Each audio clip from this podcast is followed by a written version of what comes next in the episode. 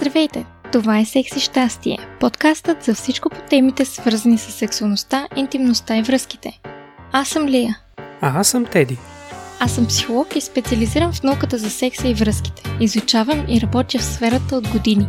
А аз съм преподавател по западна и източна BDSM и фетиш култура и съм основател на сайта bdsm.bg.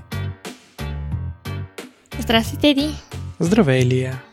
Как си? Какво ста? Много добре съм, всичко е наред. Аз това май го казвам всеки път, но пък съм благодарен, че е така. Супер! Така е по-добре. По-добре да сме добре. С тебе? Изгорях тази седмица, ама айде.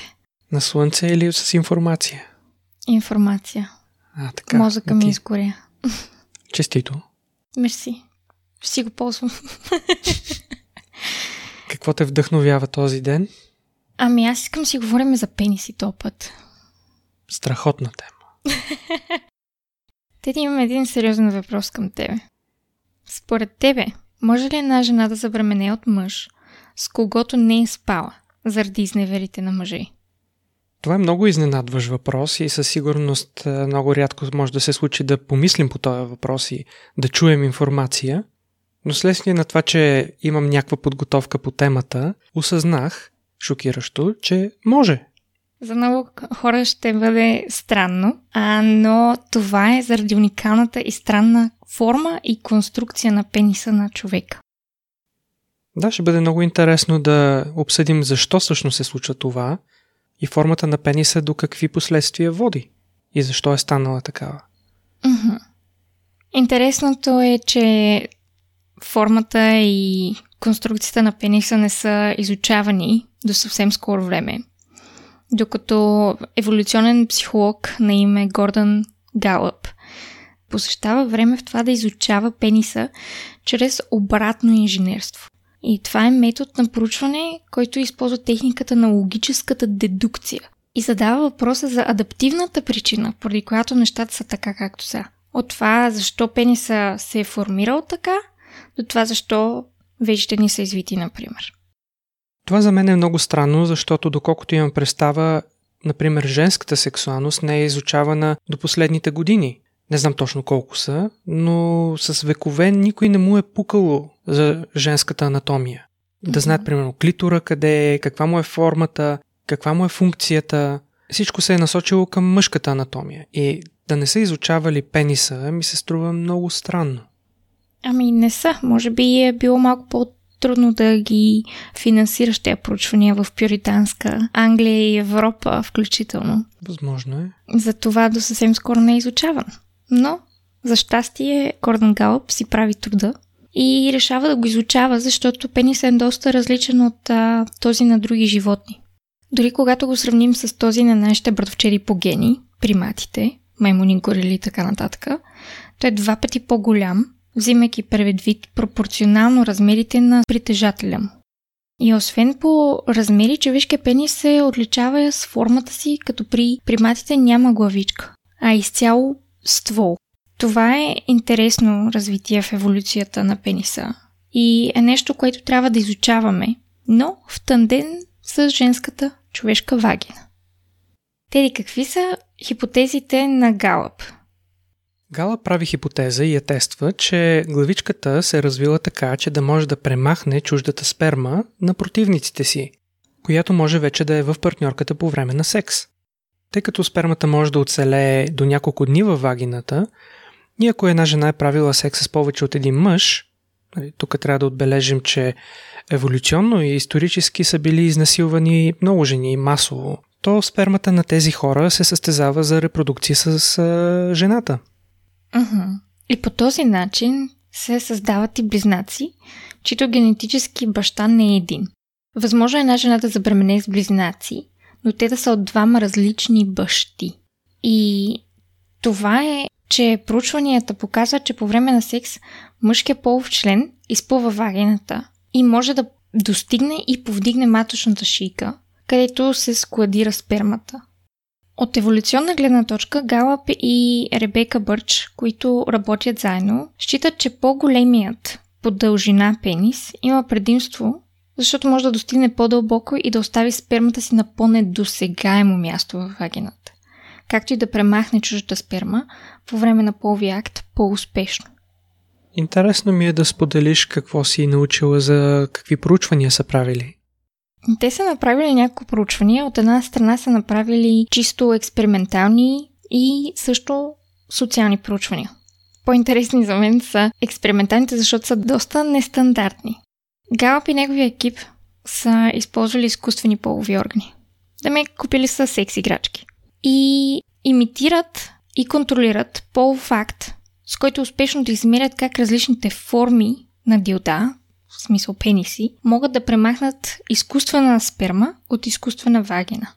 И това, което откривате, е, че пениси, които са с по-голям ръб на главичката, което ще рече силно очертана глава на пениса, успяват да измесят 91% от семената течност по време на половия акт. Докато пениси или играчки в случая без главичка.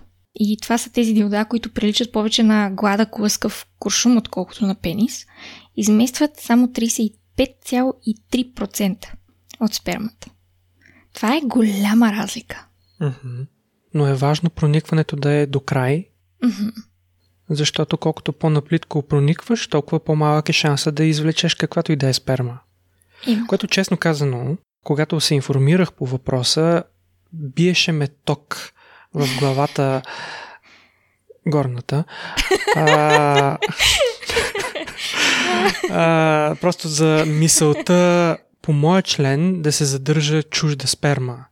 Това толкова ме отблъсква и ме дразни като мисъл, че ми е трудно да го обясня. И предполагам, че не съм само аз. Ми не си, но това е в резултат на еволюционните изграждания на човека, включително и на социалните и на цялата тази идея, че моята сперма е окей, обаче на всеки друг мъж е ил и така. Което е интересно, защото а, в нашето съвремие се опитваме да изкараме, че човешката раса е щастливо моногамна. Но всъщност в историята ни сме имали твърде много множествени партньорства. Mm-hmm. Социалните експерименти също са много интересни. Едно от социалните проучвания показва, че при двойки, при които жената е била обвинена в изневяра, се наблюдава по-агресивно и по-дълбоко проникване от нейните партньори след това. Mm-hmm. Също се наблюдава, че при събиране след раздяла или дълъг период, в който не са се виждали, двойката също прави по-бърз секс с по-дълбоки прониквания и по-голяма скорост. Идеята е, че в нашата природа е да се опитаме да подсигурим, че ако нашата партньорка е правила секс с друг мъж, докато нас ни е нямало, да успеем да прочистим нейната вагина от чуждата сперма и да оставим само нашата. И тук някои хора ще кажат, добре да, ама какво ако собствената сперма си изместваш вместо чуждата? В смисъл е, че ако пак тръгнеш да правиш секс или продължиш да вкарваш и да изкарваш след като си свършил, че ще изкараш собствената си сперма. Mm-hmm. Да. И ето, че природата се е подготвила и за това. Като в рамките на минутка ти умеква члена, става ти свръхчувствителен и ето ти два начина, по които да нямаш желание да правиш секс, докато не се възстановиш. Mm-hmm. А третия фактор е това, че секса е интензивен и оргазма ни изтощава и изпълва с хормони, които ни карат да се чувстваме супер сънливи и да не искаме да правиме секс отново и отново. Просто искаме да заспиме. И това също ни предпазва от това да изместим собствената си сперма от партньора си. Направи ми много силно впечатление, защото не се бях замислял теорията за това как една жена може да забремене от мъж с когото не е спала. И ето как може да се случи това. Мъж прави секс с жена, която преди е спала с друг, който е извършил в нея. И докато втория мъж прави секс, неговата главичка обира от спермата на първия. И се задържа там, особено ако мъжа не е обрязан. Това се оказва, че има значение. И когато втория мъж, който е обрал от спермата на първия, което звучи крайно отблъскващо и да ти се повдигне, но окей.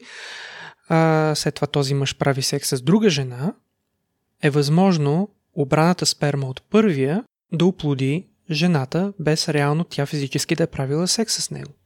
Mm-hmm.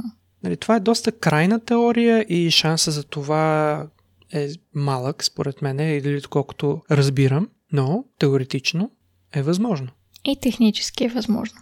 И всъщност, ако се замислим малко по-трезво за това, че човека е доста сексуално същество, такива неща се случват. Например, замисли се дори през годините, когато не е имало презервативи и мъжете са ходили на проститутки много повече, отколкото на днешно време дори. И отиват на проститутка, не ползват презерватив, в нея са свършвали и не се знае колко човека в последните час-два и се прибира в къщи и все още му се прави секс, прави секс с жена си. И накрая какво? Може да се окаже, че ще отглежда детето на някой, който е спал със същата проститутка. Като него. да. Разбираш ли смисъл? Действително може да се случи и със сигурност се е случвало. Човекът е ебливо животно. И на човека му се прави секс с различни хора. Mm-hmm. Добре, ти преди малко каза, че има значение дали човек е обрязан или не. Каква е разликата? Има значение и дали си обрязан или не за това колко сперма можеш да изкараш от вагината от предишния мъж. Този, който е обрязан, може да изкара повече чужда сперма от този, който не е обрязан. Mm-hmm. На база на тази информация, според тебе, има ли значение размера на члена? О, това е много голям въпрос. И смятам, Теди, че трябва да направим отделен епизод за него, защото има много неща, които трябва да дискутираме по тази тема. Какво ще кажеш? Напълно съм съгласен. Има толкова много фактори, с които можем да се съобразим и да засегнем случаите на толкова много различни хора. И какво могат да направят хората, които са дарени от природата по различен начин, за да изпитат лично по-голямо удоволствие и удовлетворение и също и на своите партньорки да дарят такова. Mm-hmm. Супер. Ами в такъв случай, нека да спрем до тук Смятам, че това беше интересна храна за размисъл и да подготвим една голяма, дълга и интересна тема за пениса и вагината и самочувствието и удоволствията и всичко останало свързано в, в бъдеще. Окей. Okay. Благодарим ви отново, че бяхте с нас. Абонирайте се за нашия подкаст и ни последвайте в предпочитаните от вас мрежи, като потърсите секс и щастие на кирилица или вижте всичките ни линкове на multi.link наклонена черта секс и щастие.